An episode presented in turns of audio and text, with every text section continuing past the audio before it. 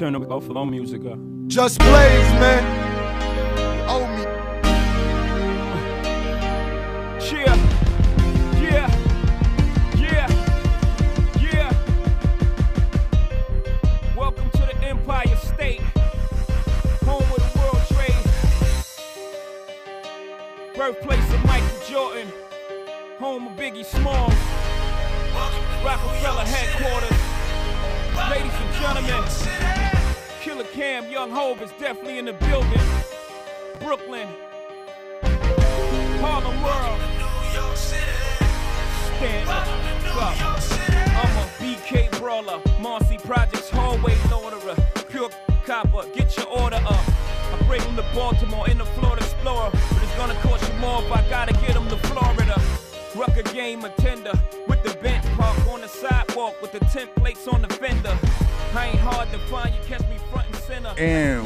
Welcome to Wake Up 502. Getting you ready this morning. Man, we got so much to talk about, so much energy, excitement in the building, ready to go. And today we have a special Can you feel guest. that energy? Can you feel that, brother? Felt it. I felt that. Ooh, scary. Oh, it's beyond scary. Man, absolutely, man. Wake up, wake up, wake up. Uh, and, and as you can hear, Haven Harrington is loud and clear in the building. Haven, today is a very special show. It is. Very special show because you are in the studio and you ain't alone, but you ain't with me. Oh, no. No, but we have a special guest in the house. a special guest, man. I, I feel special. I, Got the special, got the engineer with us. I feel very special. What's going on, family? Hey, listen. However, it, it happens. It's, it's it's a good feeling to be back in the fold with the crew, man. Being back together. Uh, it's it's quite a pleasure, uh, fellas, to, to be here in studio. In studio, on top of that, uh, with my man Haven Double H Harrington on the line with my man Rocky Rashawn Myers and my main man Joe the Barbecue Man Kelly. Uh, it's William Wright, folks. I'm glad, very glad to be here. Very glad to be here. That's right, people. Guillermo is in the building. Guillermo Suave is in the building, baby. Do you hear me? Y'all got me up early this man, no, I- morning. Y'all got me up early this morning, man. you still hear the right, sleep in, the, in my voice. I ain't trying to imitate Barry Hey, White. Will- That's sleep. Will, you rose to the occasion. It is much appreciated. I am actually on the road down in Lex Vegas, Lexington, Kentucky. Uh, down here, uh, my, son actually has a, uh volleyball tournament uh, today, so I, I am down here to support. Uh, you know, the, the the next greatest. So you know, I, I'm I'm I'm here with him. Will said he'd come in the studio. I asked him if he could come off the bench and get it together, and he said, "Rock, I got you." I said, put me in, coach. Yeah, yeah, that's appreciated, man. So no, we got so much to get into. I'm only gonna be here for about the first 20 minutes or so of the show, the first segment, and then I'm gonna let y'all run with it, fellas. Um, you know, we had so much to talk about, so much to get into, so many things happening right now. Like it is absolutely insane. We have a new basketball coach.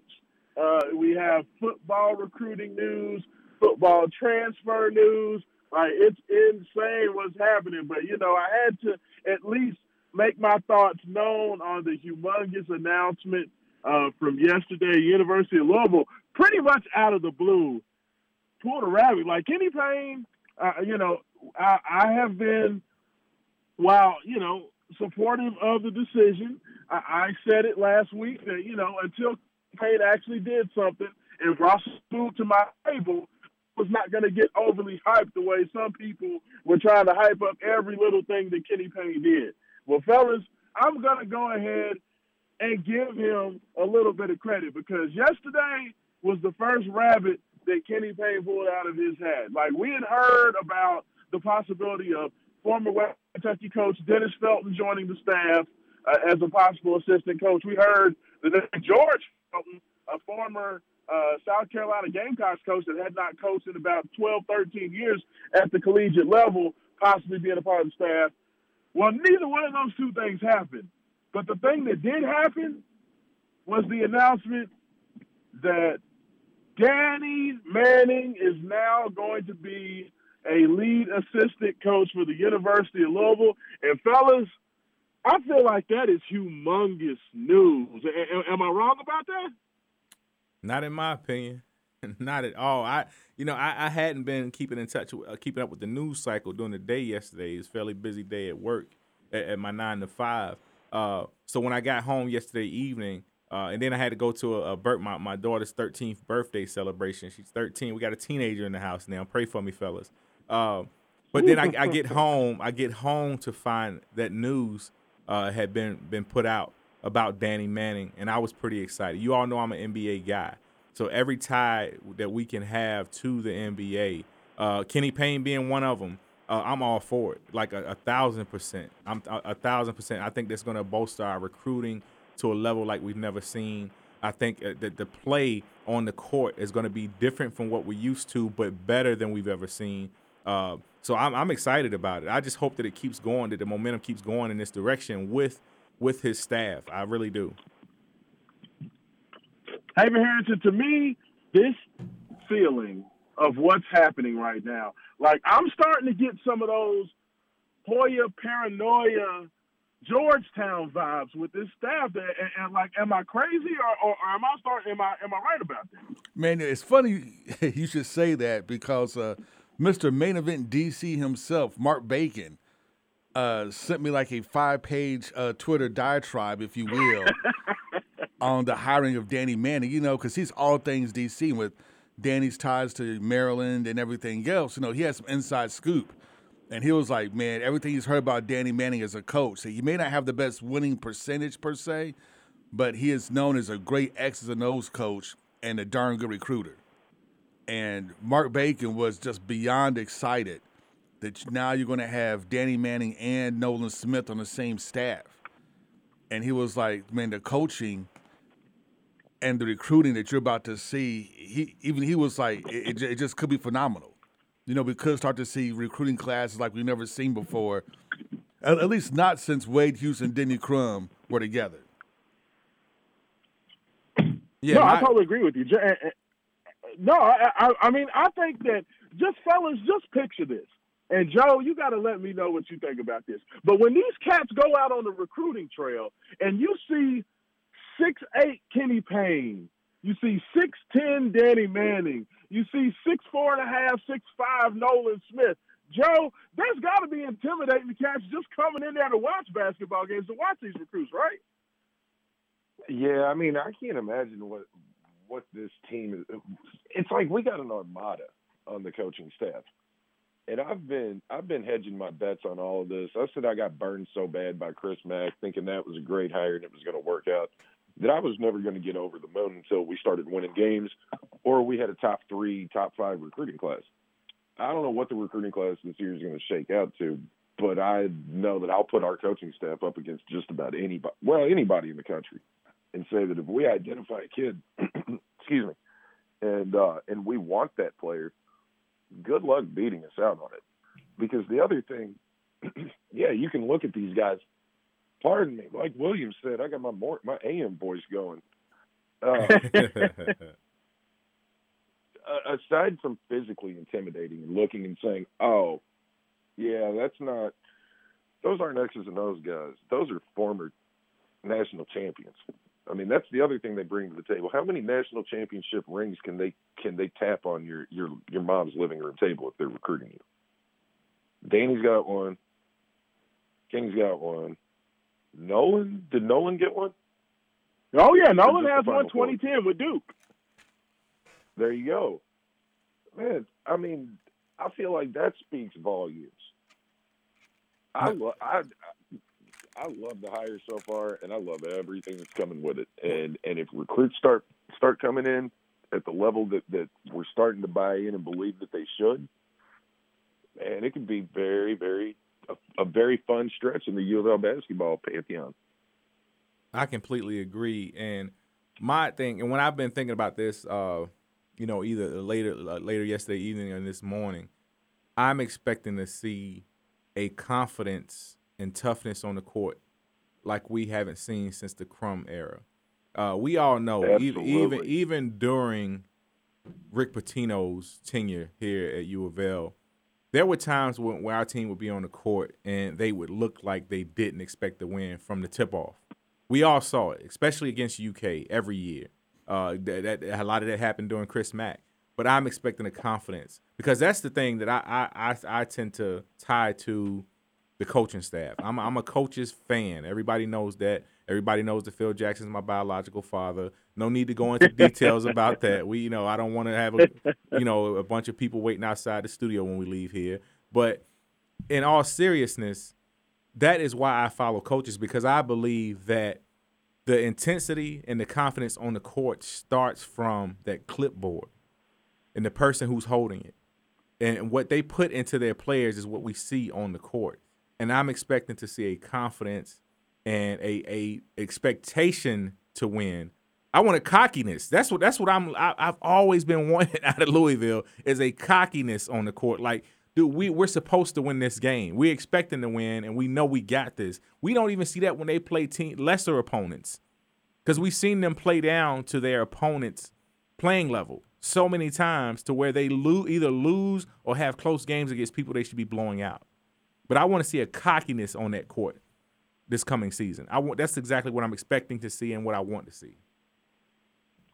Well, I mean, I think that kind of goes back to that whole mentality of the Georgetown Hoyas. Everybody remembers, like you know, for for I know some some of our younger listeners may not remember, but Georgetown was feared in the '80s. Exactly. When you saw John Thompson and crew roll in there, like the intimidation factor of seeing Big John, who was seven foot tall, come out there, all his boys came in there in, in that in that gray and dark blue, and it was just intimidating. You see Patrick Ewing, you know, Alonzo Mourning, Dikembe you Mutombo. go. You know, you see these guys that coming out of the gate, there was an intimidation factor that Georgetown, uh, that fear that they put into everybody. And I feel like Louisville, from a coaching perspective, has put their best foot forward to be able to have some of that. And then you think about the fact that you have a guy like Sydney Curry, who is a very imposing figure. Like Louisville has the seeds of something that could be very, very special.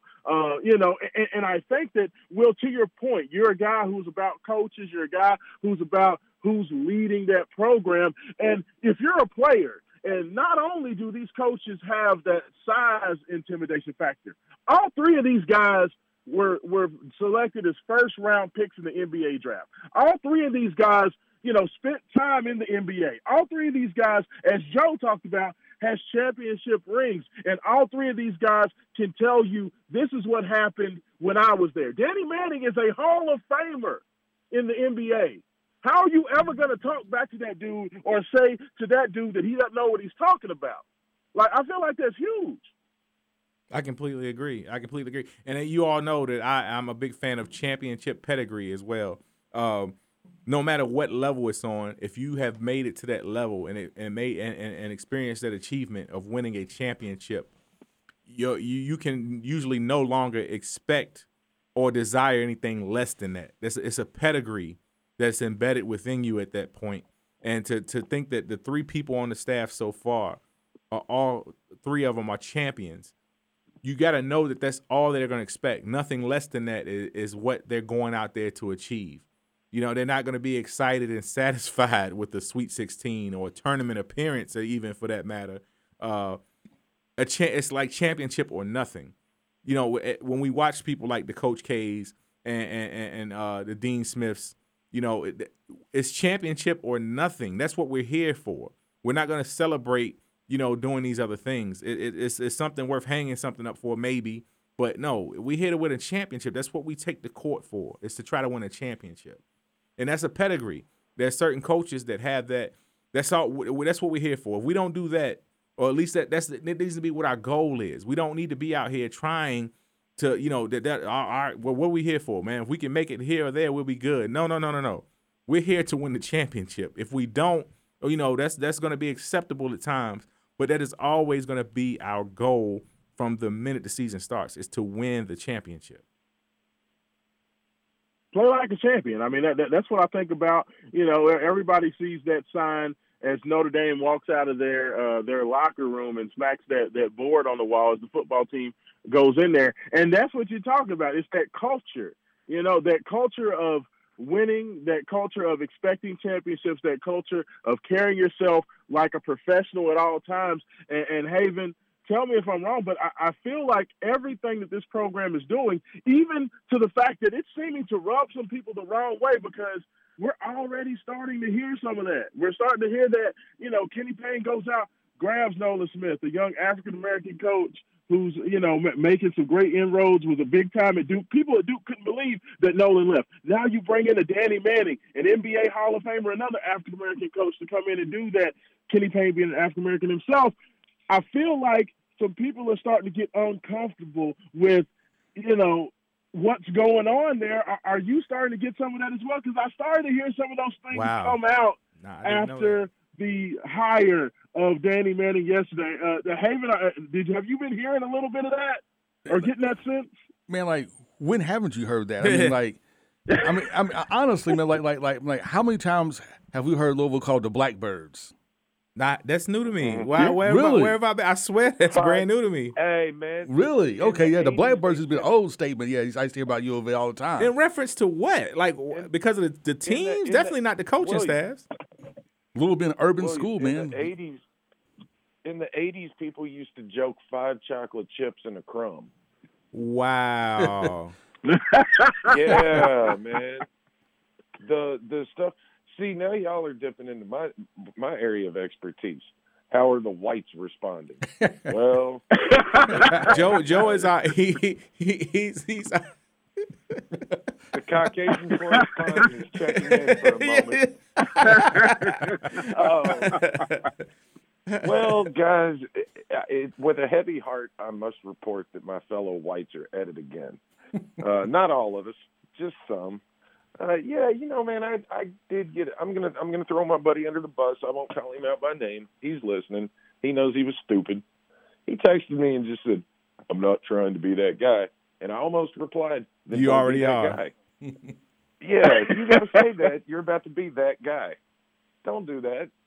But uh, he said, honest honest question here. If Chris Mack had come in and hired an all white staff, do you think that would have been acceptable? Man, nobody would have given a damn. You know how many all white staffs exist? Right. like this is right. this is ridiculous, man. It's it only stands out and it's only a story to you because it where else has it happened? Georgetown. Right. That's it. That's it. So and to the people that have that have commented on that, man, we're not going to get too deep into that. They're going to complain about whatever. Once they start kicking ass, winning games, and winning recruiting battles, oh man, I was I was all on board with this. Right, exactly. Look how, look how diverse our staff is. Diversity really seems to be helping us in recruiting. exactly, and and full disclosure, I didn't even know who Chris Mack's uh, uh, uh, assistants were until things started falling apart. I didn't know that Dino. I, I didn't pay Dino and Pegues. I didn't even know that who they that they were there or who they were because I didn't really know who the coaching staff was. I, I, was really disconnected from the Chris Mack era here at U of U of L. So and that's just me being honest. So you wise sage man. you didn't miss much. No, and and, and, and Haven and Rocky know that I'm telling the truth from the gate. I, yeah, that, that I no no no no no. So I didn't even know who his staff was. They could have been all white, and I wouldn't have known one way or the other.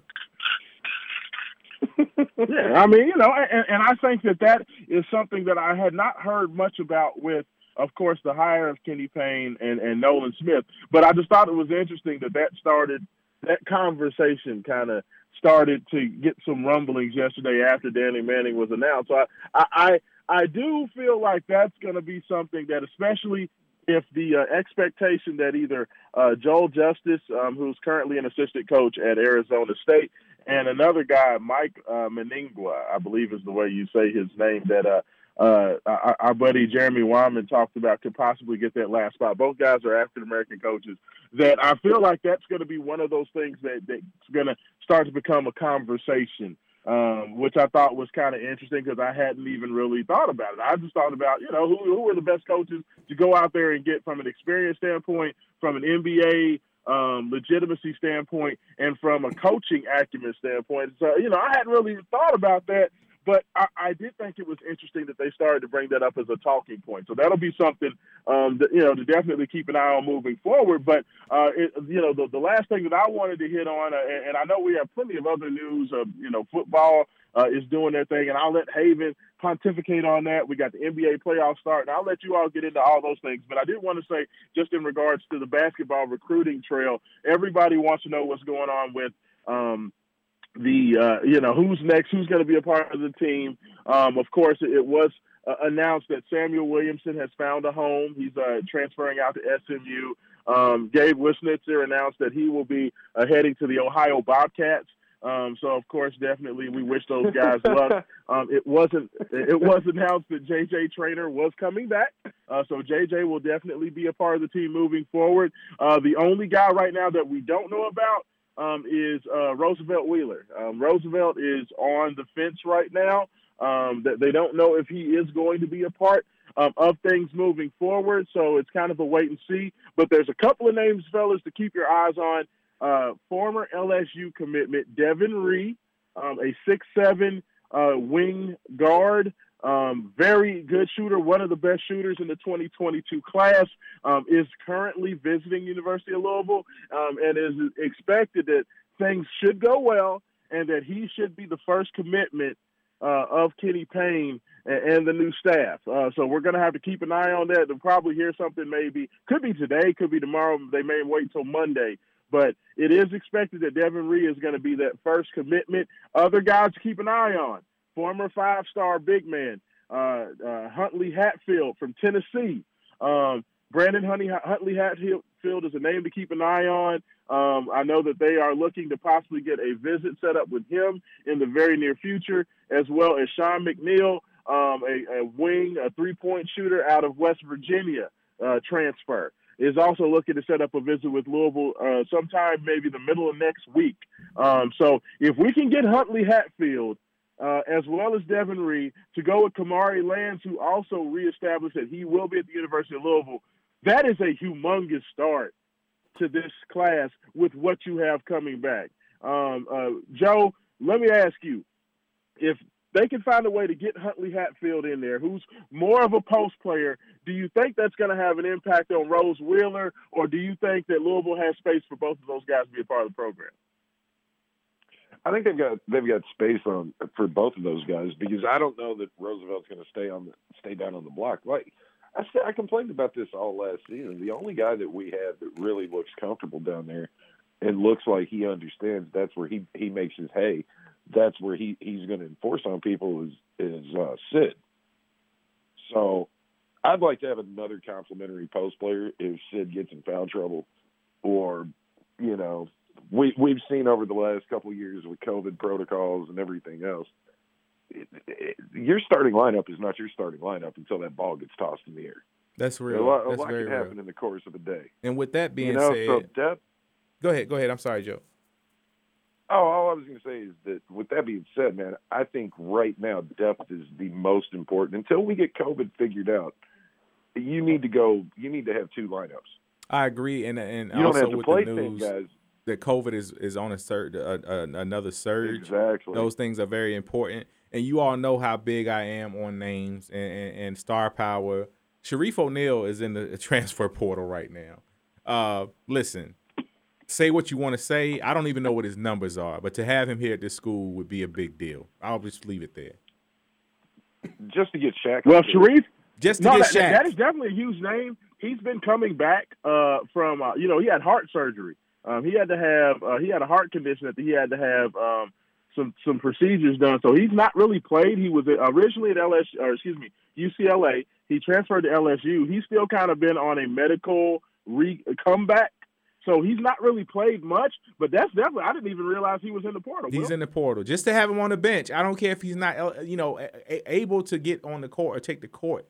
Having him here, we all know that would be a huge deal, a huge deal just to have Shaquille O'Neal in the house. We need that. This is what we need at U of L. I've been saying it for years. On the bench, in terms of the coaching staff, we need famous people. Bottom line, in our seats and in our stands, in our locker rooms, we I- need famous people. You know what, Will? I completely agree with that, and you've made this point a couple of years ago when we were doing we were doing a show, and I, and I really thought about it. And to me, what is what is the what does the city of Louisville and its residents love to say? We don't need the NBA. We got U of L. Man, whatever. We don't need the NBA. We don't want the NBA. Okay, I don't agree with that. You know, no, but that's a separate argument. But if that's going to be your attitude and that's going to be your approach, then let's make U of L an NBA. and team. NBA. There you go. There you go. That's what Calipari Let's did. And you know, create the environment. Exactly. I don't Make know if anybody big- you know, hates people. UK more than me, and, and being an alumni of UK, can't stand him. But I love John Calipari because of what he did. He brought the Showtime era, like LA, LA Lakers Showtime era, to Lexington. Yep. He Yep. did it. Make it a make it a big make it an event. Make Louisville basketball a can't miss event. There you where go. you can't get a ticket into the Yum, you're parking your butt next door at one of the bars and you're watching. you and go. You're going outside and you're hanging out after the wins because that's the place you want to be on a Friday or Saturday There night you when go. ESPN's in town. There you go. And, and And I what, think that's- what, and I you think fellas are talking about completely is attainable. making.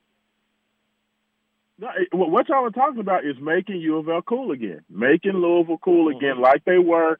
You know, when Denny had things going and Louisville was swagged out uh, in the '80s, and they were going out there. They had those athletes, the doctors, the dunk, the high five.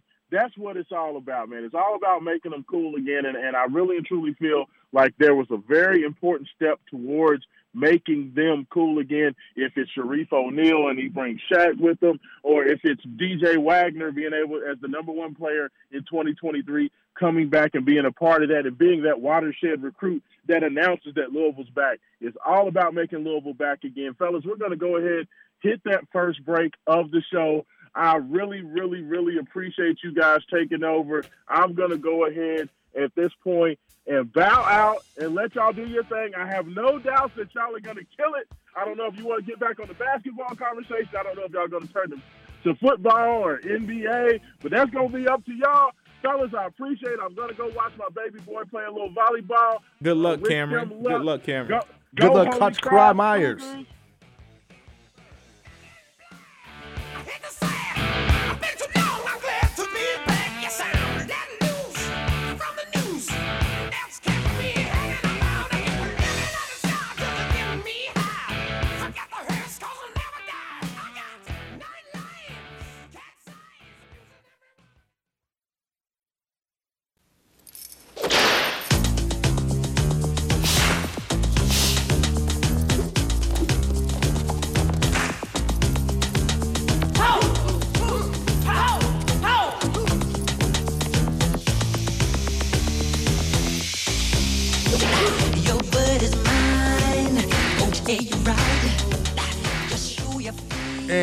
Welcome back to Wake Up 502. Man, what a what a great first segment there. I'm telling you, man. I, you know what? It's, it's good to hear Rashawn finally jump on the pain train. It took like a month to do it, but it's like he's, he's finally beginning to kind of jump on the pain train. Well, I'll be honest, I am too. I you you all know who who my preference was eh, from the last round of uh interviews when we hired Chris Mack. I was hoping that we would at least revisit the Mark Jackson conversation. Uh, but hey, I'm I'm down, man. I'm down like four flats and a low jack on this one. Uh, I like the the the, the look. Uh, we came back with the I'm bad, uh, Mike, the Michael Jackson I'm bad. I'm hoping that that will be the attitude uh, on the court that we'll start to see this season. Uh, you know, I want. I think uh, Rocky used the right term, intimidation. I want. I want the Run DMC coming through the tunnel with the Def Jam. Even though they were on profile, they had on Def Jam jackets. You know what I mean? That's the kind of stuff I want. I want players getting in trouble for wearing Nike. You know what I mean? for, and even though they're the Adidas school, Yeah. I, I want I want a little controversy. Not and I don't want uh, uh, Katina Powell back, but I want this team to be bad. You understand what I'm saying? I want them to be bad, and I want them to be feared and, and, and intimidating. All of that, all of that. That's what I'm looking for. I, will get behind that. I swear I will. And uh, you mentioned the Run DMC. Want to give a shout out to our friends over at the Adidas outlet. No doubt. Up. We got some. Uh, we got some Adidas tracksuits now, so we'll we'll be looking official like uh, like the the 502 Run DMC. That's what's up. we'll be. Uh, we'll be the Run Wake Up 502. That's what's uh, up. Running back, y'all. And and to your point about the music they're playing bad, you know, I, I the troll in me just was snickering, and I muted my phone so y'all couldn't hear me laughing when uh, Rashawn queued up, or I guess Haven, since you're in the studio, I, I I heard what you did there when you queued up Back in Black. is the is the outro. Totally talking about the jerseys, right? Oh, you know it. Yeah, yeah, the jerseys, right. Right, right. No, Yes, man. indeed. I mean, I think everybody's brought up very good points about this is an opportunity. This is a true rebrand. And there were a lot of things under the Rick Pitino era that I did not like. Okay, I'm I, I've said it before. I'll say it again. I'll say it as long as people want to hear me talk about it. Rick Pitino was never my coach. Denny Crum was my coach. Uh, that's who I grew up on. And Rick Pitino always felt like the stepdad coming in that had that made a little bit more money or looked flashier and drove a better car than your dad. But he still ain't your dad. You know your dad could whoop him in a parking lot. It's a nice car you got. That suit's pretty, but you're not my pops. This is sounding very Uh, personal, Joe. I ain't gonna lie. I, I, man, Look, are we still was- talking about was the coach sports? no, he was the coach from Kentucky. Right, he was not the. U of L coach. And then when he tried that L1C4 nonsense, when it was always Rick first, Louisville second, you know, I didn't like any of that. I love hearing Kenny Payne come in and say, "This is going to be a player's first program," right. because that's all. The, that's all the code wording you need. That if you come play basketball here, you're the priority. Your future is the priority. Yes, the championship is the goal for the team and for the fan base, but the real goal eh, for us as as coaches and developing a staff and, and developing young men, we're trying to get y'all paid. We're trying to get you to the NBA as quick as possible Right. Because the less time you spend Charles Barkley said this about Kobe Bryant during his farewell tour. You know, God only gives your body so many jumps. And when you've used them all up, you can't jump anymore. So I'm a big proponent in college football more so than basketball, but even in basketball, keep that mileage low until you're getting paid. Right. Very you're true. already playing year round with all these AAU summer camp, you know. Right. And your Uh, body is your number one keep- asset. Your body is your number one asset uh, uh, as an athlete, and yeah, I completely agree with you. And that, that that's one of the things that you know, and I I know that uh, U of L fans are not going to like me continuing to reference John Calipari, but that's one of the things he did, and that is why when you turn on the TV to watch NBA games, every team in the NBA has a UK player on the team. At least one. Yeah, yeah, really, and this is not an exaggeration. At this point, it used to be an exaggeration. Oh man, every just about every team. No, now it's it's it's almost factual at this point. Uh, and, and that is a thing. That's something that it says a lot about your program and a lot about your school to these recruits that, that are looking to come play. When they you talking about look, uh, no, I do my job. I get you to that next level. I do my job. So it's not a question about whether I can get you there. I've done it several times over. Every year, multiple players going. You know, so that that speaks a lot towards your your the future of your team and, and your recruiting when you have that ability to do that. Oh, and you don't think that? I mean, if I'm Cal, the first thing that I'm mentioning when I go recruit a player, William, the first thing I'm going to tell you if I want you to come play for the University of Kentucky is I'm going to write a number down on a piece of paper and slide it across, and you're going to go, "Whoa, that's how much you're willing to pay me to come play at Kentucky?" And I'm going to go, "Good God, we don't have that kind of money. How much you think a horse sells for? Good God, son, no, that's the combined contracts." Of every player who's played for me at Kentucky as of today, that's how much money they've made. There you go. There you go. That that makes a difference. That makes a huge difference. That's my sales pitch. yes, That's indeed. my that's my only sales pitch. And then I'm going to tell them, look over that number, think about it. When you want to talk about actual X's and O's or anything like that, let me know. Scholarships on the table. There's the number. And and then too, listen, the university needs to start getting behind these NIL agreements and making and putting those on the table when they go to visit these players. It, it- now you and, can and go I think you're going to see that. yeah, yeah. No, what, what, are we waiting for? That's my question. What are we waiting for? No, we're not. We're we're not. I think we're just waiting on on Kenny to, to pull the trigger on some of this stuff. Man, listen. one When I thing that you come, I got, I got, the I got that we Sam Swope with me. I got look, who, who, look, name some people. Look, we got who, who do we No, have no, no. in, in Louisville? The uh, headquarters here. Papa John's left, but dude, we we need to start taking these and letting these people be part of our recruiting, if that's possible. I don't really know how the whole thing is set up, but we need to start all, all the bourbon. Listen, I don't, I don't know how it works. I don't know if the, what the stipulations are. Bourbon, bourbon is now, now. This is the one thing that hurts the bluegrass. Uh, the NIL prohibits athletes from endorsing alcohol, alcohol. I figured as much. That's why I made that comment. in so they of- can't do. So they can't do like liquor barn. Got you. Got you. Okay, which makes that's sense. a huge one here in the state. Of course. But um, uh, when you get out of Louisville, here's something that I've noticed during basketball season, watching games outside of Louisville. The co- the commercials are completely different, and I saw all the NIL commercials that Kentucky was getting. The damn Commonwealth Credit Union. they they had a couple of kids on there with NIL deals from from the credit union, so they can get creative. Um, they can get the racetracks involved. The Oddly racetracks, yeah, enough. and that's the way that's unfortunate that we have very little industry here. Uh, you know that that you know, Well, you know, it's, it's not about the industry. It's about it's, it's it's about the energy in your fan base. Like, let's take Alabama for instance. I mean, how much in, industry is in Tuscaloosa, Alabama, but yet their quarterback has a seven-figure NIL deal.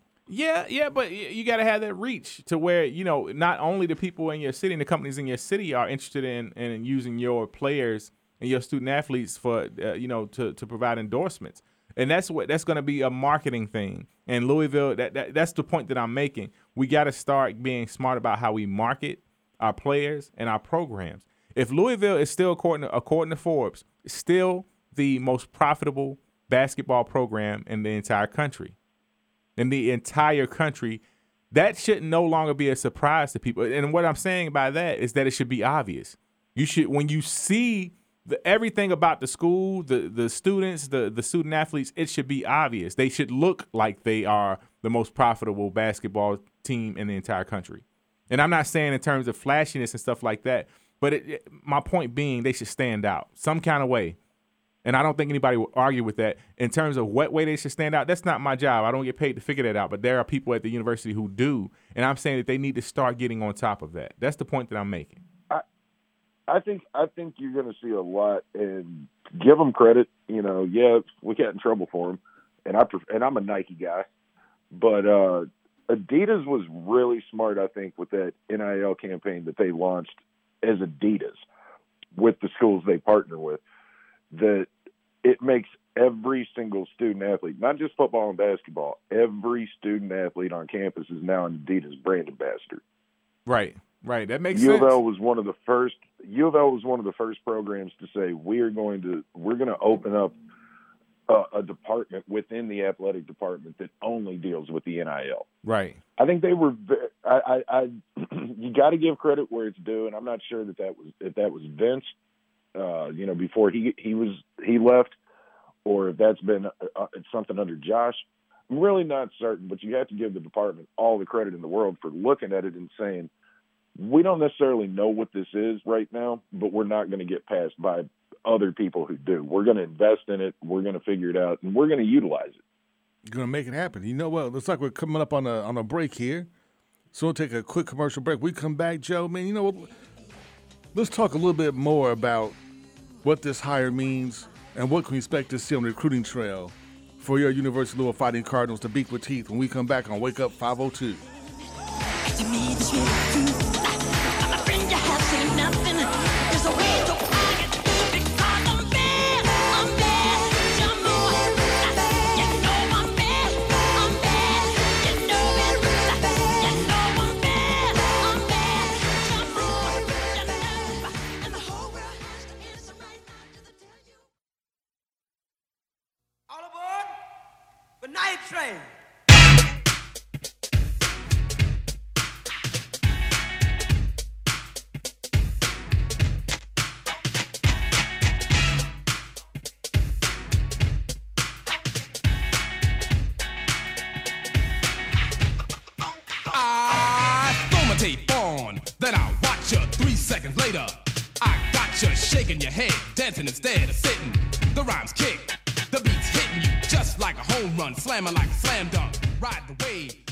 Welcome back to Wake Up 502 with the little Kumo D.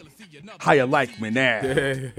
I'm telling you, man, that the Payne train, it's, it's Pain real. train. I like it. The I pain it. train is real, baby. Hey, he got me yesterday with the the Danny. Ma- hey, listen, you do certain things. Every move you make is gonna bring in a different facet of fans. I got hooked yesterday with the Danny Manning hire. Oh, yeah. I'm not lying. You know, honestly, for me, it was in his first press conference when he had a Nolan Smith. And they were like, we're going to go after the top players in the country. That's it. No, we're going after the five star kids, all the super talented kids. That's what we're doing. Right. And for me, that was like a breath of fresh air because, you know, like Rick never really went after like the top recruits. Like Rick, except for like Sebastian Telfair and there's maybe a couple others, but normally Right. like Rick made his bread and butter on, you know, your mid level 100 to 300 rated players and kind of coached them up. And that, Right. that was him. It hasn't been since like the Denny Crum, Wade Houston era. I always have to throw Wade Houston in there because Wade was like the real recruit. Like he was the guy like brought in like all the real talent. You know, it hasn't been since like literally the '80s since Louisville's kind of gone after like your top tier recruits. Well, that that has a lot to do with coaching style, personality, because the the the the, the top tier players and recruits on every level can sometimes be harder to coach. So if you don't have that in managing, that's when it comes into managing personalities. That's why, as we know, um, my favorite coach of all time is Phil Jackson, aka my biological father. But it's because of how well he managed. And people say all the time, "Well, he had this play, he had that play." Yeah, so did the coaches before him, but they couldn't. He had to manage the damn ego. He had to manage the egos. So did You the coaches had Michael him. Jordan, Yeah. Scottie Pippen, and Dennis Rodman in the same room. Man, Exactly. you deserve the Nobel Peace Prize. Exactly, and The then hell with Coach of the Year. Exactly, You could exactly. solve wor- you could solve world peace if you can get Dennis Rodman to focus for 27 minutes. Exactly, exactly. He did the same thing when we went to L.A. with the team that had no, uh, that had the same players before he got there. Yeah. but the coaches couldn't do Ask nothing Del with the. Harris what went wrong. Yeah, exactly, exactly. So th- that that speaks a lot to that. So to say that he's going after the top tier players, that that he that, that's another thing. I didn't know that, but now knowing that, now I'm paying attention again as well. I think we got a call on the line uh, that we're going to see what they have to say to us. We got Wayne on the line. Wayne, what you got to say for us this morning? Good morning, Haven and Joe. I heard my buddy he left to go be with his son. That's good news. That's good stuff. I'm just um, gonna make a brief comment. All these, I call them talking heads, or or even to be more uh, vocal, fools. They they don't know who they want, but the staff, Kenny Payne, like he said, I'm going to put the best possible staff together, and thus far he's done that. You've got three coaches on there, played the game, and they all won championship. What other staff has that? None. Not a Mhm. single one. So I don't understand what these people are are itching about. It's stupidity. And but but really, really, and I just you know I you know I say what I say, but really we we know what it is. It's that inert racism. That's exactly what it is. Exactly. And and I'm glad Kenny Payne is man enough to get the best people. And just like you alluded to earlier when you talked about Denny Crum, I was back in the day. Uh, the Blackbirds, stupidity. You know what it is Mhm. is haters. Yeah, that was new to me. And- that was and- new and to the- me. Exactly. And the thing of it is,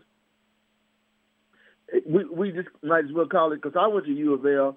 I, I and it, it was racist. I went back in 1970, so you know how long ago that is. It was, but we managed to survive and do what we needed to do. And people need to get. It's, like my daddy used to say, and y'all have heard the saying too. Is you do what you got to do on the pot or get off. There you go. There you go. There you go. And and, and, and, and and like we like everybody's been saying, get on the Payne train. Kenny Payne, Nolan Smith, and now uh, uh, Danny Manning. Now Danny Manning was a, surpri- a surprise, and I, I like the way he does stuff. He said, "I'm not going to tell you Jack. You'll see when I do it." and and, that, and that's what it is. He's not leaking any information, they can't stand it. Right. They want to know everything, but he's not going to do it. He's going to do it his way, and either you like it or you don't. You can you can get on the bus. It's like my my daddy used to say, we want everybody to get on the bus without no fuss. But if you don't, just go on your way and leave us alone because we're going on and we're gonna do great things. But Haven and now Joe and my my buddy Sean, you know I love you guys. You know I I haven't met Joe yet, but I met you. Hey, you know me. Oh yeah. Uh, I love what I love what you guys do. Keep on doing what you're doing because you're you're a presence in the city and on the airwaves, and I just love you to death. And at the end of the day, you know what we say: Go Cards. There it is. Thank you. There it is. And that, uh, we're gonna go ahead and nominate Wayne for the call of the day uh, as we uh, up against another break. But no, that was a wonderful call and made some wonderful points. Uh, we continue to highlight those points and get into some more stuff on the other side of this break. Uh, you here with us this morning? Wake up 502. We'll see you on the other side. How you like me now?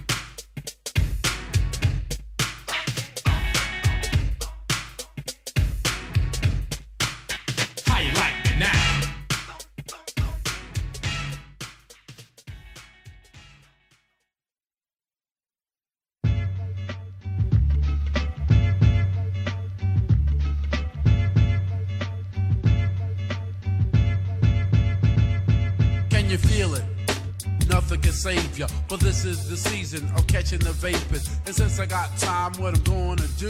To tell you how they spread it throughout my crew.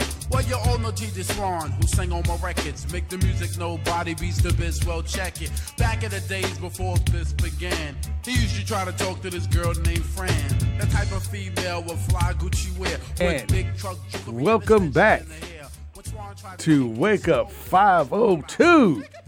Man, there's a whole bunch of guys about to catch the vapors on this one because, man, only is Kenny Payne train is in the house, but we have a little controversy going on in, in, in the Cardinal family this week. a little controversy. It's something that I'm not extremely familiar with. Uh, I moved I moved to Kentucky from Hampton, Virginia in, in 1993. Uh, around this time, actually April of '93. It's been 29 years uh, since we moved here. My mother moved us here. This is her home, Kentucky.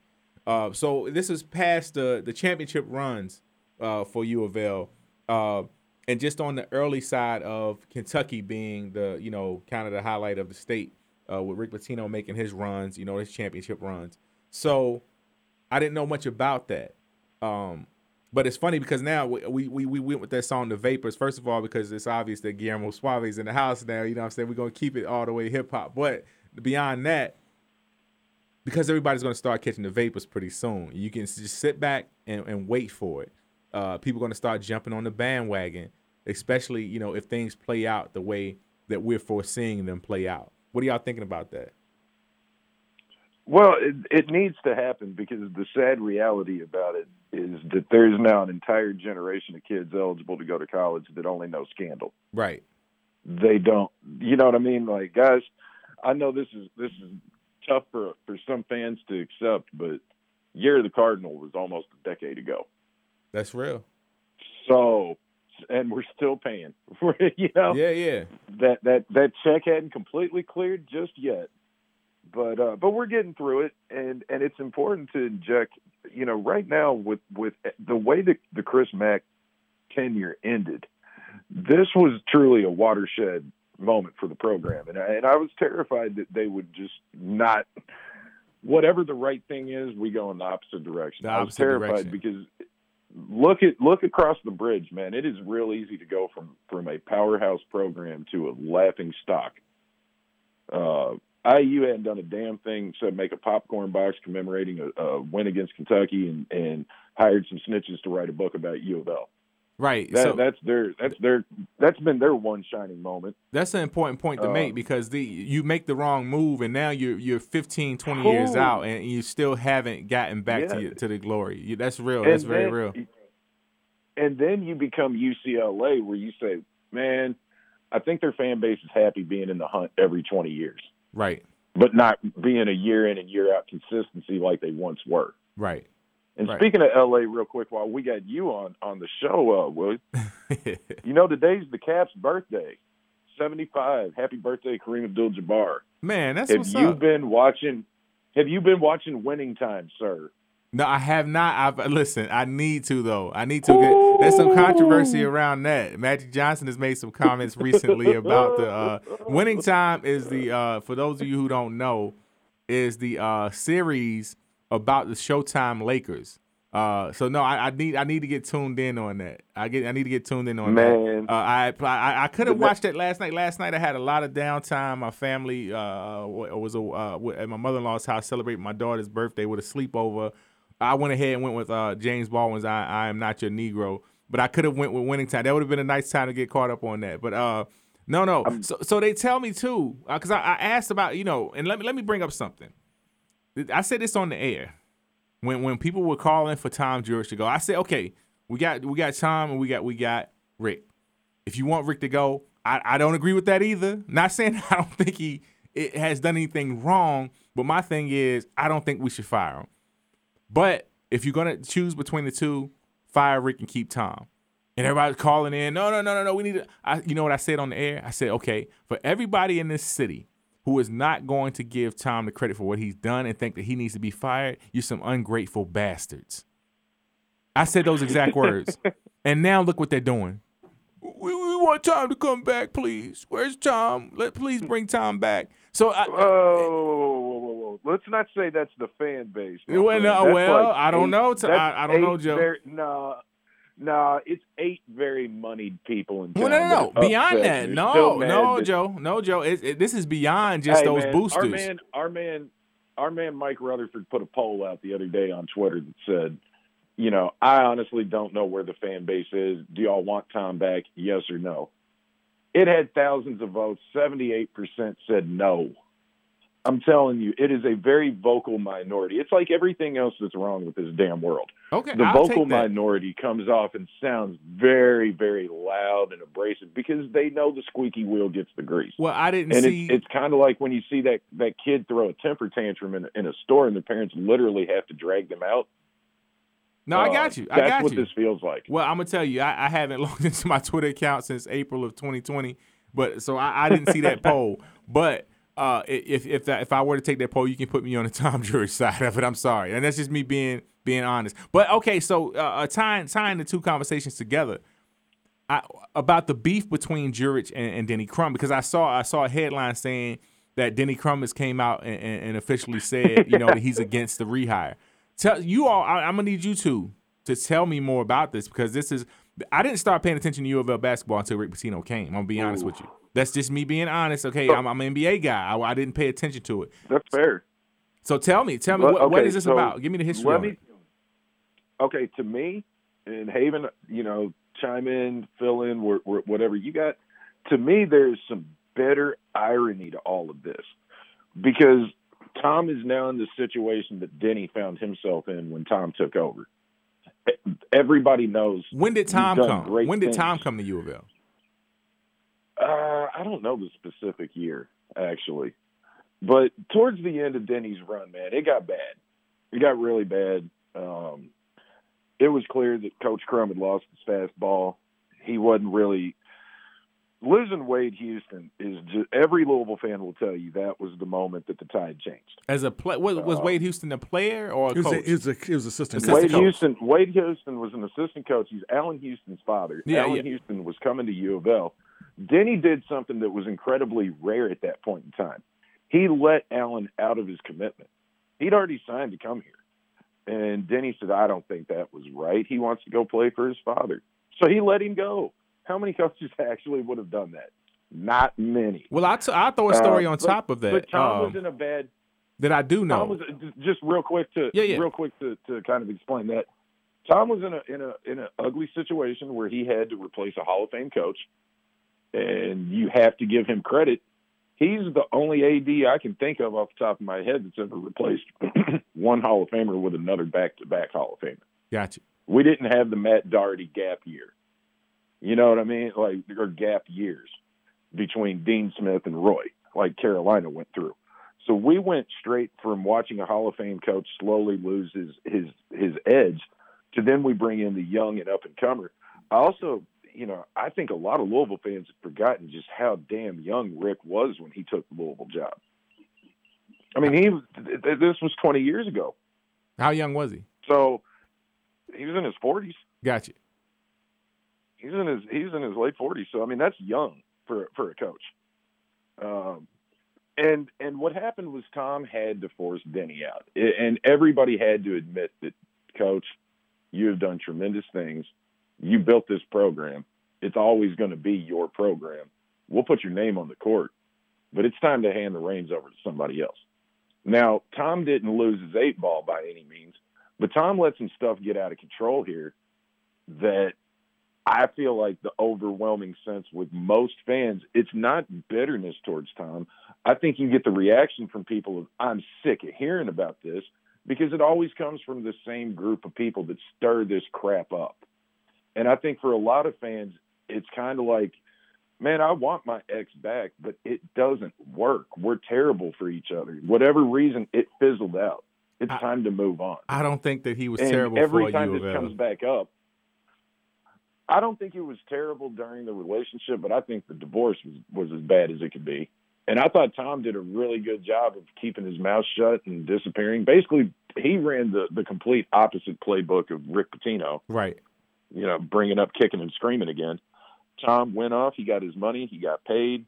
He said some petty things. He put all of his U of L stuff up for uh, auction on eBay. But, you know, that was really about it. That's true. That's true. Now I heard Derek Anderson tell the the story of when he what what, what did Derek what was what was Da at before UK? Where was, oh, Derek Anderson was at Ohio State. Ohio State. Before, uh, He- and I heard them tell that's what that's what I thought, but I wanted someone to to make sure that I was correct on that. He told the story on. Uh, I heard him on a radio show one afternoon that when he realized that he you know he was leaving Ohio State, and you know he he was wanting to come to U of L, but he said that Yeah. Denny Crum would not come up there to meet with him. Yeah. And that's the Yeah. reason that he decided to go. He said Pitino came. That was the only difference, and that's what made the difference between him going to UK versus coming to U of L. That was the only difference is Yeah. that Denny Crum would not come and meet with him up in Ohio State. Look, man, I love Denny. He that like I said earlier, that's my coach. But it's it's no secret that as soon as the season was over, it was fishing season. It was time to go. It was time to go. Yeah, and Denny was fly fishing, and his and his staff did the recruiting. That that's Wade really was his his ace in the hole recruiter. So and he let him go. And he well, he got the head coaching job at Tennessee. Tennessee hired him so his son would come play there. Got you. I mean, Got that's the gener- that that's how good of a high school player Allan Houston was. Got you. Got Allan Allan Houston was a monster. Uh, you know who his high school coach was, right? No, I don't. Scotty Davenport. Did not know that. Did not know that. Yeah, I'm a big So, fan. Of, I'm a a big fan of are Davenport's. I'm a huge fan of Davenport. I am too. I even This brought his name up. I brought his name up uh, uh, as, as as as someone that should be considered for the for the uh, head coach at U of L. I did several times. And this is not a knock on Scotty. I'm not saying he's not uh, un- he he didn't deserve it. He has. He's and he's a great steward for the city of Louisville. He is a, uh, an amazing ambassador for Louisville. But to me, you know how you gauge it, like what how good is a player? There's two ways you can gauge him. Did they change the rules of the sport around him? You know, you know what I mean. Like did, they've done that with every great big man in basketball. You, you change the the width of the lane, you change how much time they can be on the block, all that stuff. The other one is how long did people on a coaching staff continue getting jobs off the success of they had at that school when you were there? Fair, very fair. Staring daggers at Tom Crean.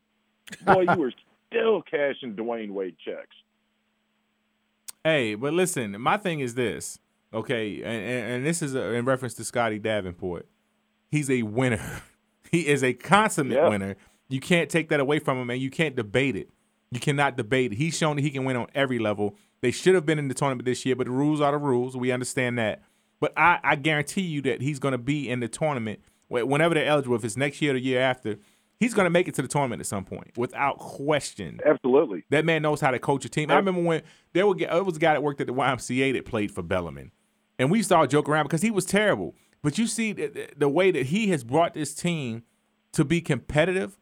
Uh, Bell, the Bellarmine Knights are now a competitive basketball team uh, on a national level, and in in Division One. On top of that, so but I digress. I won't I won't go far into that. But um, I think that uh, I want I want to explore more about this uh this this Kenny Payne. Oh, I'm sorry, this uh, Tom Jurich and and, and uh Here, here's the question I have for you all to think about wh- while we're on break. And callers, if you have suggestions, text in, call in, do your thing. I'd like to hear other people's theories on this. I want to know what in the hell was Tom giving people? What access is he granting you that Will can't give you as the AD of U of L? I can't give you as the AD. Like, what was he do? What what made Tom so special? Well, that- legitimately, if you go by the rules and, and all that stuff, the AD can do what the AD can do, right? Right. Or not. I- So I'm not going to say right. what say was right. he doing? But what was he doing? Like, what makes him a better salesperson in that job than than anyone else? Dude, being a salesperson not- is a gift. It's a gift, and and and, Right. and, and you can't really put it always put a finger on it because it's so it's such an art to it that some people can do it and some people can't, and some people are much better than That's fair. others. Some people are much better than others. Well, and it's also, and, and, and when we come back from the break, let's like really break this down because there were some things that made Tom had had an unfair advantage when he was here at U of L, uh, that, and that, that he used regularly to kind of close deals, things of that nature. And we'll talk about that uh, and much more. We talk And I, I want more from Haven. Haven had given me some insight uh, during our last break about the things because because Denny Crum has come out recently and said that he doesn't want Tom back. Let's get into that a little bit more as well. yeah. When we come back on this uh, on the other side of break. and be coming to all the shows every single weekend. To get his beeper number, she be begging please. Dying for the day to get skis.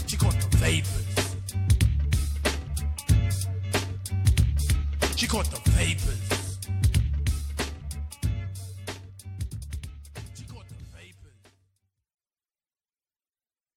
Rock him.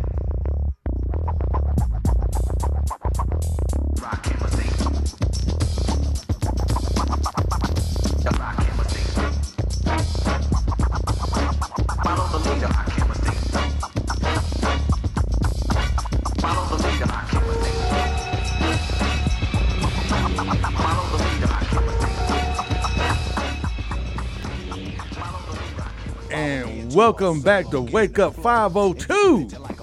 Man, talk about following the leader. Let's talk about this Tom Turtleneck. Mr. Tom Jurich himself. Stall him out, Debo. you know what? I, I'm gonna give you guys like like my quick opinion on on Tom Jurich, and I'm gonna say this: Tom was the AD we needed at the time when he came in and took over Bill Olsen. Strongly disagree, but keep to, keep going, please. He was the guy that, that we needed for the time. He was the guy that got us from Conference USA to the Big East to the AAC and then eventually to the ACC. That was all time. No, everything you see on Floyd, on Floyd Street now, he built from the the nanatorium to the, the new softball stadium to the field hockey stadium to the new Bass Rudd Tennis Center to The soccer stadium, to yeah to the uh, uh, the soccer stadium to uh, the facility down on River Road, yeah the, the, the rowing facility all that. Uh, Tom did it all. The Yum Center.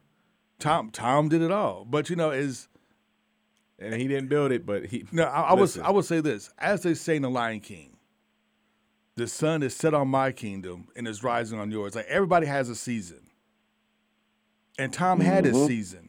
Like Denny had his season now I understand of people put a lot of credence in Denny say well I'm not going to be here if you don't come back well Denny like 100 years old that's fine your name's on the court we'll always love you but you had your season your season has come and your, your season is gone. Just like Tom, his season has come, his season is gone. And I understand people wanting Tom Jurich to come back. I completely get. I understand. Those were the glory years, and you feel it. You know, that's that was the year the Cardinal. That was the year that we destroyed um, Florida in the Sugar Bowl. You know, we had our, our some of our best winning underneath Tom Jurich. I get that. And that national championships. You know, we went undefeated in BCS bowl games with Tom.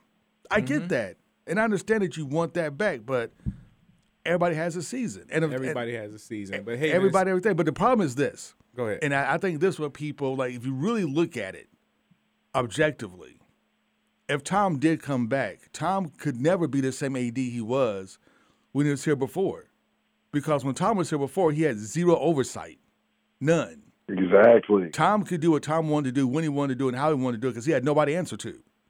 Nobody to answer to. He just did stuff. Like, if I want to hire my son and daughter to do this, I'm going to do it. If I want to sign this deal with Adidas, I'm not going to talk to anybody on the board of directors. I don't have to talk to the president. I'm just going to do it.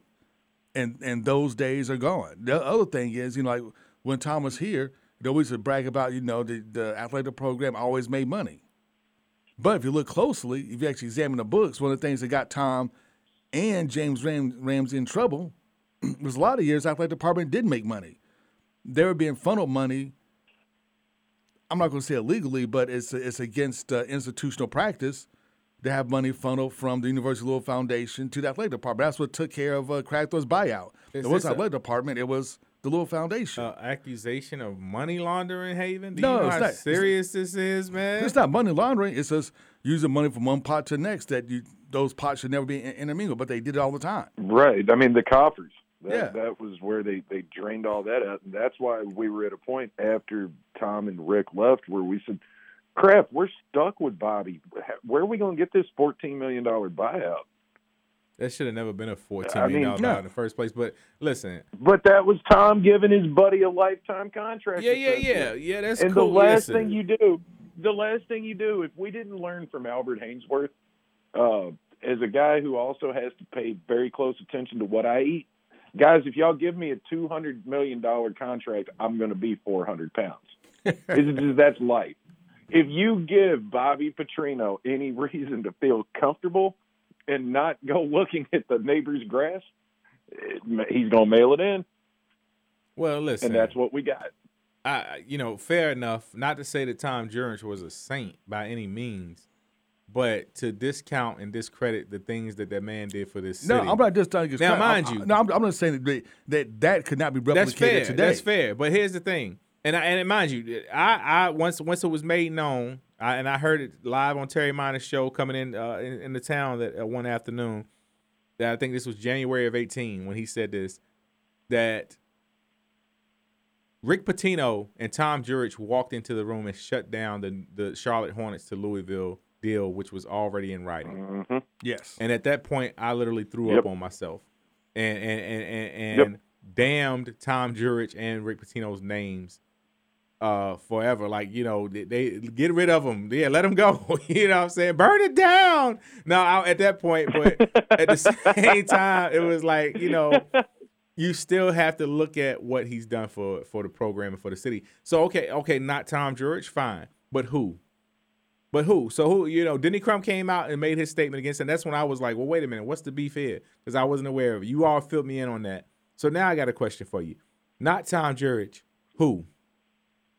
What's wrong with the guy there right now? Yeah, I think, What's I think right with him? Doing a hell of a job. I think I think he's doing a great job, man. I mean, are we did we not spend the first hour essentially gushing over how excited we were for Kenny Payne and the staff? Fair enough.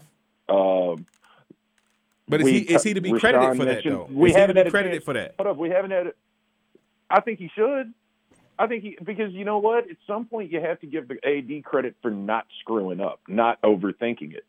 He came in, he read the room, he saw that there is a huge drive and a huge push from former players, and that this could be the this could be the solution to bridging the gap between the Crum and the Pitino eras and getting Louisville basketball back to the expectations of not just the former players but the fan base and the university and the administration. And you know what? If we're going to be if we're going to be completely honest, we did the Tom show and it was fun and it was great and we got you know we wouldn't be where we are without Tom Jurich. Uh, Without Tom Jurich, we're not doing radio right now because I don't know that anybody gives a single damn about Louisville when it's not on TV.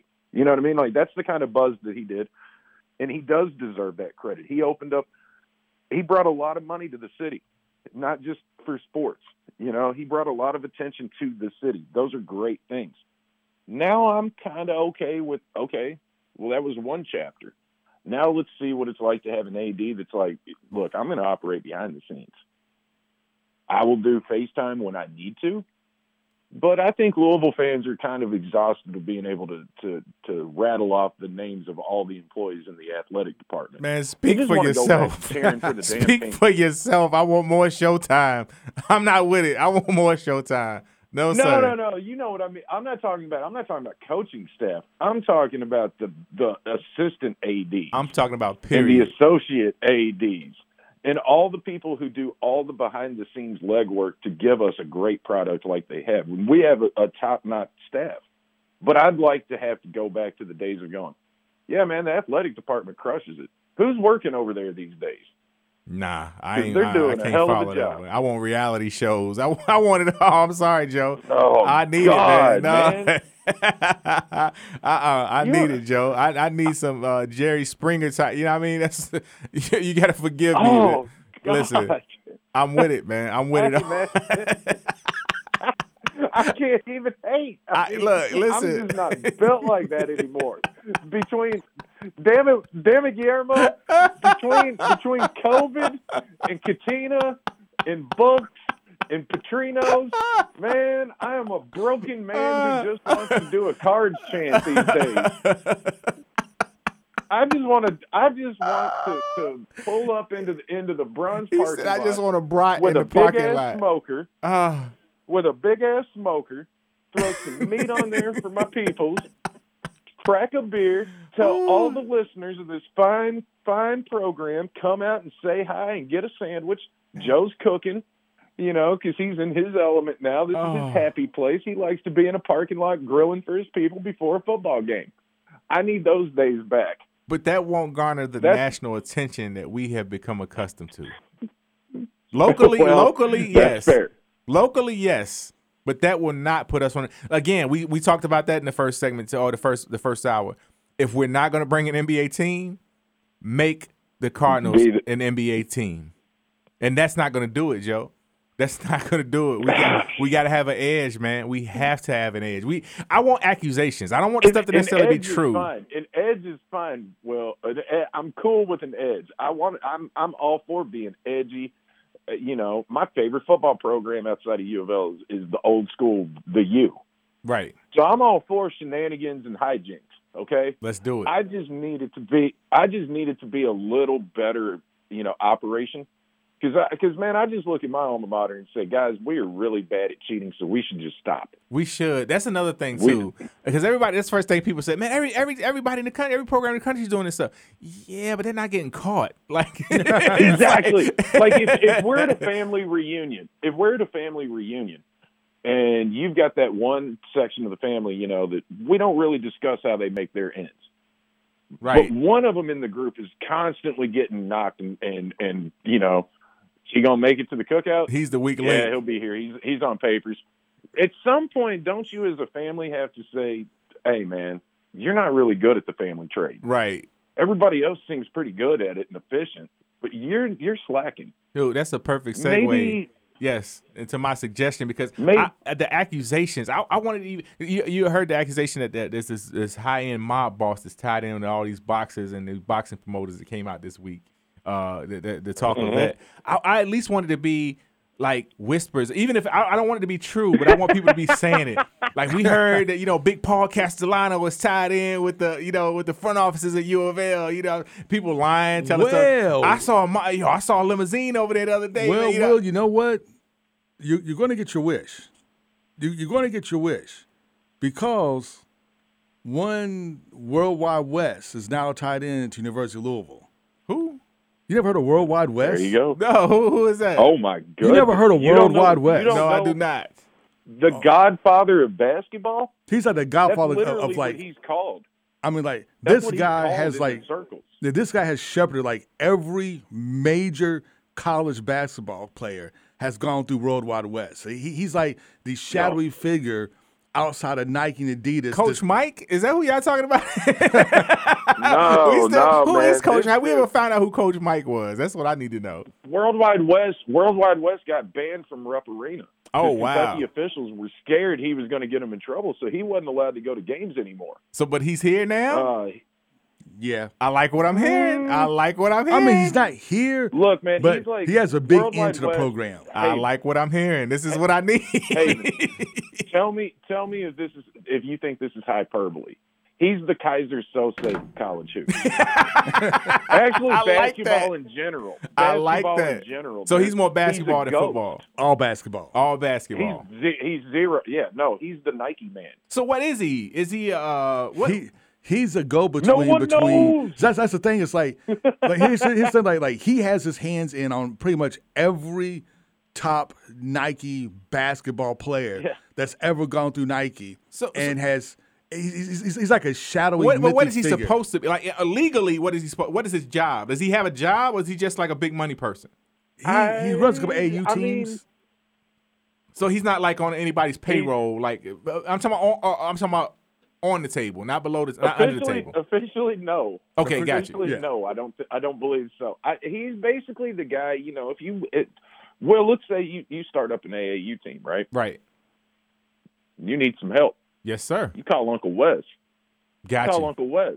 Uncle Wes. Uncle Wes will get you those players.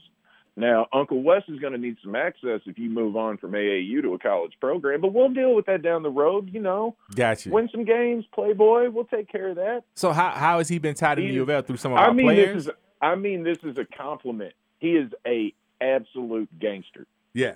I like it. I like and what I, I'm I hearing. I don't mean that. That's not a negative. That is that is a compliment for me. This dude, when he walks in the room, everybody's watching him. So he is a real person. I'll send you Oh, some yeah. links, man. Yeah, he's the Keyser Söze to basketball. He is. It's like, I mean, like everybody knows him, but nobody think- knows him. And people like it. and reporters are scared to do a profile on him. I like it a lot. So we talking about the potential of having Tom Jurich and Worldwide Wes all at one time. Kenny Payne, Danny Manning, Nolan Smith. Listen, I'm all, I'm going to buy me a U of L jacket when I leave. this is the kind of stuff that gets that gets William and Guillermo tied in, baby. I'm telling you, this is my kind of stuff right here. And this is the kind of fun drama that I can deal with. Got you. you know because because the biggest thing is what i love about about one of the few things that i can actually enjoy about the rivalry between uk and u of l is the hypocrisy on both sides i love hearing hearing tunes change as soon as it's it's he's your guy you know what i mean there's Right. the famous there's the famous ksr article or, or blog post that matt jones made when cal was at memphis talking about memphis being the best team money could buy and then he's Cal's biggest supporter. I always laughed at that. Now we're getting to watch a lot of people that for years said, you know, downplayed Kenny Payne, but now they're all in on it because he's our guy again. Right. I love that aspect of it. If uh, if Worldwide Wes truly has any connection to U of L whatsoever beyond just yeah, Kenny's my buddy. Uh, So Kenny Payne man, is his that's connection. going to make for some. Do Ken- what? Kenny Payne is the Yeah, oh, connection. yeah. Kenny Oh, Payne is yeah. the connection. Gotcha. That's what I was trying to to do too is draw the connection. Gotcha. Gotcha. So, oh, okay. So here's here's worldwide. What I I just remembered this. Oh, Jesus, man! And this is why it's so big that he's coming around right now. He was buddies with Milt Wagner and and all the guys from Camden, New Jersey. Gotcha.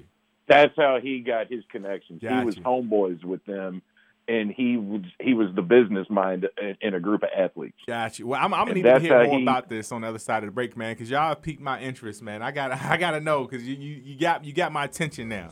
You got my attention now. So uh, we're gonna talk about this more on the other side of the break. We'll see you.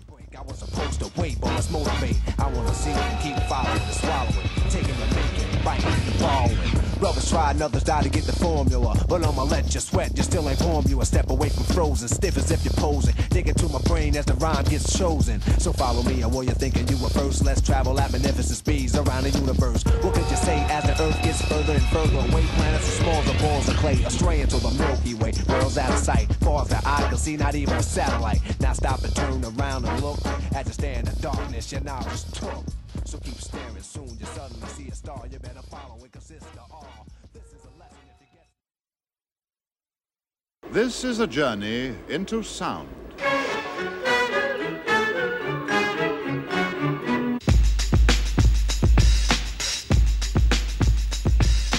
This is a journey into sound.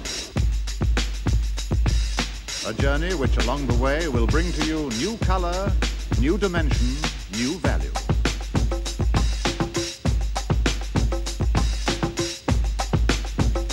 When all is ready, I throw this switch. Pump up the volume, pump up the volume. Pump that bass.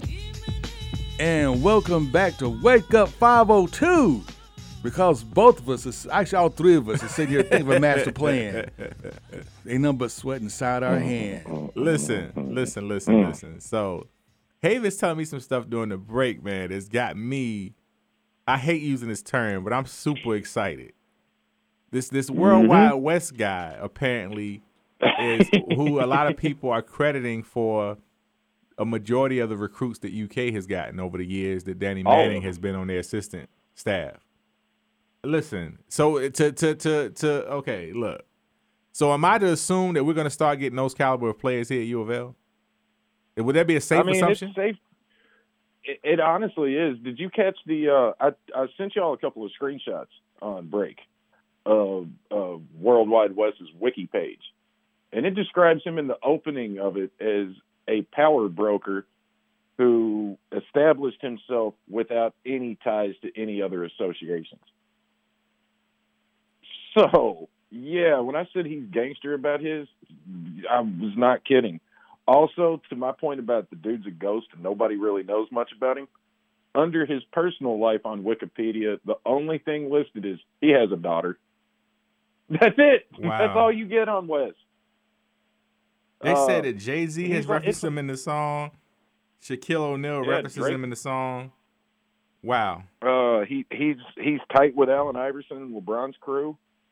I mean, LeBron and, and Maverick Carter and them have, have referenced Wes a lot. What's He's his last that- name? He's that influential. What's his last Uh, name? His name's William Wesley. William Wesley. Wesley Wesley is his last name. Yeah. Got you. Mm-hmm. Worldwide. Hey, listen, y'all got my attention now, man. I want I want strings of uh, of, of, of Rolls Royces at the you know what I mean up in front of the young. Y'all got my attention. I mean, that's that's seriously. But he's known. But he's known in in the basketball world as Worldwide Wes.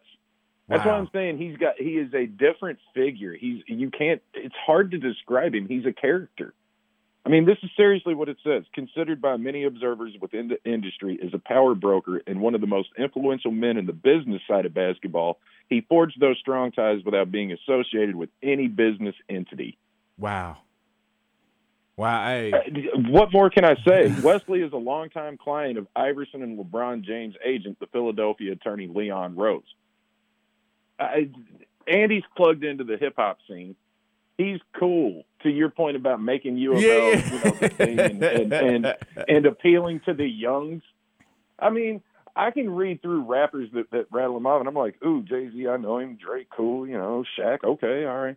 It- it- Eventually, it's going to get to a point of rappers that we don't recognize. That's okay. That's fine. He's not recruiting us. That's fine. He's That's exactly right. us. That's exactly right. Exactly. That's exactly So if exactly he's right. staying on the on, the, if he's relevant enough that he's on, he's popping up on recent diss tracks of other people. His name's ringing bells, my friends. Hey. He reminds me of you remember you remember the movie King of New York. Oh when yeah. Christopher Yes. Walken says, Yes, "I don't care if a nickel bag gets sold in the park. I want to know." Right. I feel like Wes is that dude in New York. It's like I don't care if a step back jumper goes down in Rucker. I want to hear about it. hey, I listen. Y'all have got my attention. I'm in a major way. I'm down. I'm down, man. I'm I'm in, I'm on the what the pain train is that what they calling it? That's what I call it. I'm on it Mhm. hard. So and and Haven was telling me during the break. I don't know. We talked about that that last spot remaining on the uh the coaching staff, and Haven said that uh, Milt Wagner is pretty much a lock for. it. What's your thoughts on that, Joe? Absolutely, absolutely, and that's and Kenny Payne knows that's the that's the deal because Cal hired his father, uh, his grandfather. Yeah, yeah. Milt was on Memphis' staff to get Dajuan. So that's you know that's how the family rolls, and I'm all for it. Somebody's going to get hired off nepotism. Hey, that, That- listen, that's of course, of course. Hey, And he- and if not- we were, running, if we were running the show, right? If we were running the show, we Exactly. would definitely, you know, what I'm saying, nepotism, uh, uh, a cronyism. It's What's all, the point of having? Yeah. Well, what is the damn point of life and having friends if they won't get you a job? dude? I'm you- not asking for money. I'm asking for a job. a job. I, hey, listen, I, I completely agree, a hundred percent. Because if I'm on the staff and I got uh, the ability to hire somebody, and I'm I'm at such a high profile position like that, and, and you're qualified on top of that, and you have qualifications that can justify me making the decision. That's going to be your edge. Is that you're my family or my friend? I, I why, why wouldn't it be? exactly. Why wouldn't it be? I trust you. exactly. I trust you, and I know what you're capable of. Let's do it all day, every day, all day, every day. So, and along with Milt Wagner, we're expecting to come His grandson, the number one player in the country, DJ hmm. Wagner. Tell us more. Oh, the DJ's most the recent truth. crystal ball prediction has has Louisville. Yeah, I mean he's he's he's the truth. I mean, D, Milt has been talking about his grandson. Oh God, at least for the past like five years. Like every time I bump into Milt, he always talking about his grandson. He's like, man, hey, what I'm telling you. So tell us more. Where is he now? Where is he now? Um, you know, I forgot what school he plays. for. I just watched him. In So he's the, at like one of the academy. Does is he Yeah. from here? He's from no, Louisville. He's not from here. He's not from here. He's not from here. Uh, but he plays. Uh, I saw him playing the E EYB, EB, EBDYL, which is like the big uh, camp that just happened like well, I think like a week or two ago. Okay. And yeah, he's he's the truth. He's number one. I mean, everything Milt has told me about his grandson is true. Because Milt's like he thought my son was good. My grandson's a thousand times better. And I was like, man, you, yeah. you, you gotta be kidding me. He's like, no, my son is my grandson's better my son. is way better than me. So I don't know, Milt. I mean, I don't know. And I've Wow. watched some players like, yeah, he's better than both of you guys put together. And DJ Wagner is that Dajuan Jr. Is that what that stands for? Hey, yep, yep, that's Dajuan Jr. And and just just for a little fun, I googled him real quick to see what I could pull up. You know what he'd been up to recently, most recent game. Uh, the first the first story we have from the Lexington Herald. Another sign that star basketball recruit DJ Wagner could pick Louisville over Kentucky. Yeah, yeah. He's Ah, at Camden Camden High 21 hours School. ago. Yeah. Camden High School in New Jersey is where he is. Camden High School. So it's saying he's the man. I'm, I was doing the same thing you were doing, Joe. I was looking him up. I mean, he's he, he's the truth. I watched him play a couple of times, and he is as good as advertised. He is as good as. Yeah. I mean, he's dealing with both hands. He's fearless. I mean, he can shoot. I he can drive. I will, I will start watching him more now. But before we hired Kenny Payne, I kind of avoided watching him whenever he's on TV or the highlights because I thought I'm going to see all that I need to see of him right around Christmas time in a blue jersey, and I'm I'm good. I don't Right. need to know what kind of thrashing is coming. So the 'Cause if Christmas time, you half the game that people Because Hayden Yeah, said he's coming out yeah, for next the- year, not this year, correct? Well, he, he- he's in a 23 class, but he'll commit this year for Yeah. next year. Gotcha, gotcha. Right. But I, the hype is there. You know, uh, he appears to have the, the game to, to back up all the hype. He, I do think he's one of those rare high school high school kids that lives up to it. Then y'all telling me he's the number one overall player in the country right now? Yes. Mhm. Wow. That's by heavy. a mile. Yeah, by a mile. And, There's and- a large delta between number one and number two in that class, and number two is not a bad player. Wow. And the only thing I think can derail this from him coming to U of L is that he goes straight to the NBA. He's a small kid though. He's he's 6'2", 165 pounds. He he's that good. He's that good. Wow. Yeah. Hey man, I I mean, Ja Morant ain't much bigger. Josh six three, one seventy five. Right, right. Well, hey, you know, listen, I'm all for it. game- it- it- He's explosive. It sounded like he said he sounds like an Allen Iverson build to me, and you know, you know that's my hometown hero, so I'm all for it. All for it, man. Uh, what when when when is this commitment expected to take place? Yeah, we'll have to wait and see because he's still. po- they'll- they'll they'll make it as late as possible, so it won't be anytime soon. So you, do you all think that the announcement Yeah. on, on uh, Milt will be coming sometime soon? It should, because right now we're looking at Yeah. between with DJ Wagner looking at. It's probably come down between us. If if he comes to college, it doesn't go straight to NBA. It's between us and, and UK. Because from things I've heard, his Mm-hmm. family feels um, a lot of gratitude towards Cal because Cal got Dajuan in, in the league, and that that those paychecks were just uh, were transformational for the family. And he got he got Milt the job, you know, at Memphis. So you know, Cal's been like really good to the Wagner family. Well, hey, I tell you what, I don't know how people are gonna feel about about you know us doing this off of the back of somebody that you know did this also for UK, because a lot of that sounds like a very Pitino-ish. Uh, uh, uh, Well, but his grandfather, but his grandfather played at U of L. oh, okay, got you, got That's you, the- got you. So see, that's that that's the that's the funny part about this, guys. And again, to bring the rivalry back into it, the UK and U of L find a weird, incestuous way to just keep this rivalry Always. going bizarre manners Right. that other rivals don't do. Like you don't hear about Ohio State bringing in Desmond Howard to coach. Right. You, you know what I mean? You're not going to hear North Carolina saying Grant Hill is our new chief recruit. like they other schools don't do this. Uh, we just can't get enough of, of, of trade backs, and hey, we get a, we get the family this generation, and you can have them back. You know, we skip one. It's wild. It is wild, and and if we do get Wagner, because to Haven's point, as long as I can recall his name being in, in any circles of recruiting, it's always been Cal or the NBA. If the NBA messes around and changes that that age restriction so LeBron can play with Bronny, DJ might jump. Gotcha. He may go straight to the league. Why wouldn't he? Yeah, why wouldn't he? But That would be now that you add, but now that you add Kenny Payne to the mix, it now gets very, very interesting. It's funny that you say that because, one of the names I threw around during the whole coaching fiasco was Tubby Smith. I said, why not? You know, let's keep this thing going, man. Why not? So, but we found I a way. Like you said, to your point, Joe, we found a way. Either way, we found a way. We manufactured like ways for our fan base to just go at each other. Right. And I think it's it's little stuff like that, man. That that's why people outside of this state don't understand. Duke and Carolina are very cordial to each other outside of game day, and then they say some lame jokes about one another. But it's really not as hated and as intense as it is here because even when we're not playing for another ten months, we're going to do something, something off field, off court. Somebody's getting hired, somebody's getting promoted, and they better not have a tie to the other one, or that's all sports radio is going to be talking about for a month. Whether Hatfields and McCoys or college basketball. Yeah. Very real. Yes, we college are. sports all together. Yeah, no, that's very real, and that's very. It, it, it, you yeah, I mean, it 'cause and you feel have it. to think. You have to think also. Howard Schnellenberger was an All-American tight end at Kentucky. Did not there know that. I swear I didn't know that. guys. Really? There, there are layers to this. Yeah. Wow. Yeah. As a matter of fact, um, Howard actually wanted to coach at UK, but UK just Mm-hmm. wouldn't hire him, and U of L hired him, and he changed the trajectory of the program. Wow, I did not know that. Yes, sir. yes, sir. So, so there, when you when you look at our at our rivalry, and based on how old you are and how knowledgeable you are, the two programs, you understand why it's so so bitter. Right.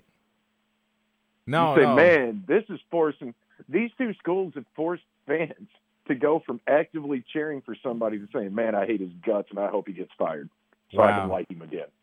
Um, it, hey, it is what it is. And that's why it's the greatest rivalry on earth. Man, you know what? This time has gone by quickly. Good lord, it's already like ten fifty eight. I can't imagine, and we still haven't talked about Scott Satterfield and his recruiting and all that good stuff. But you know what? Hey, un- un- until Ned Flanders finds a heart, he can bring all the good recruits he wants.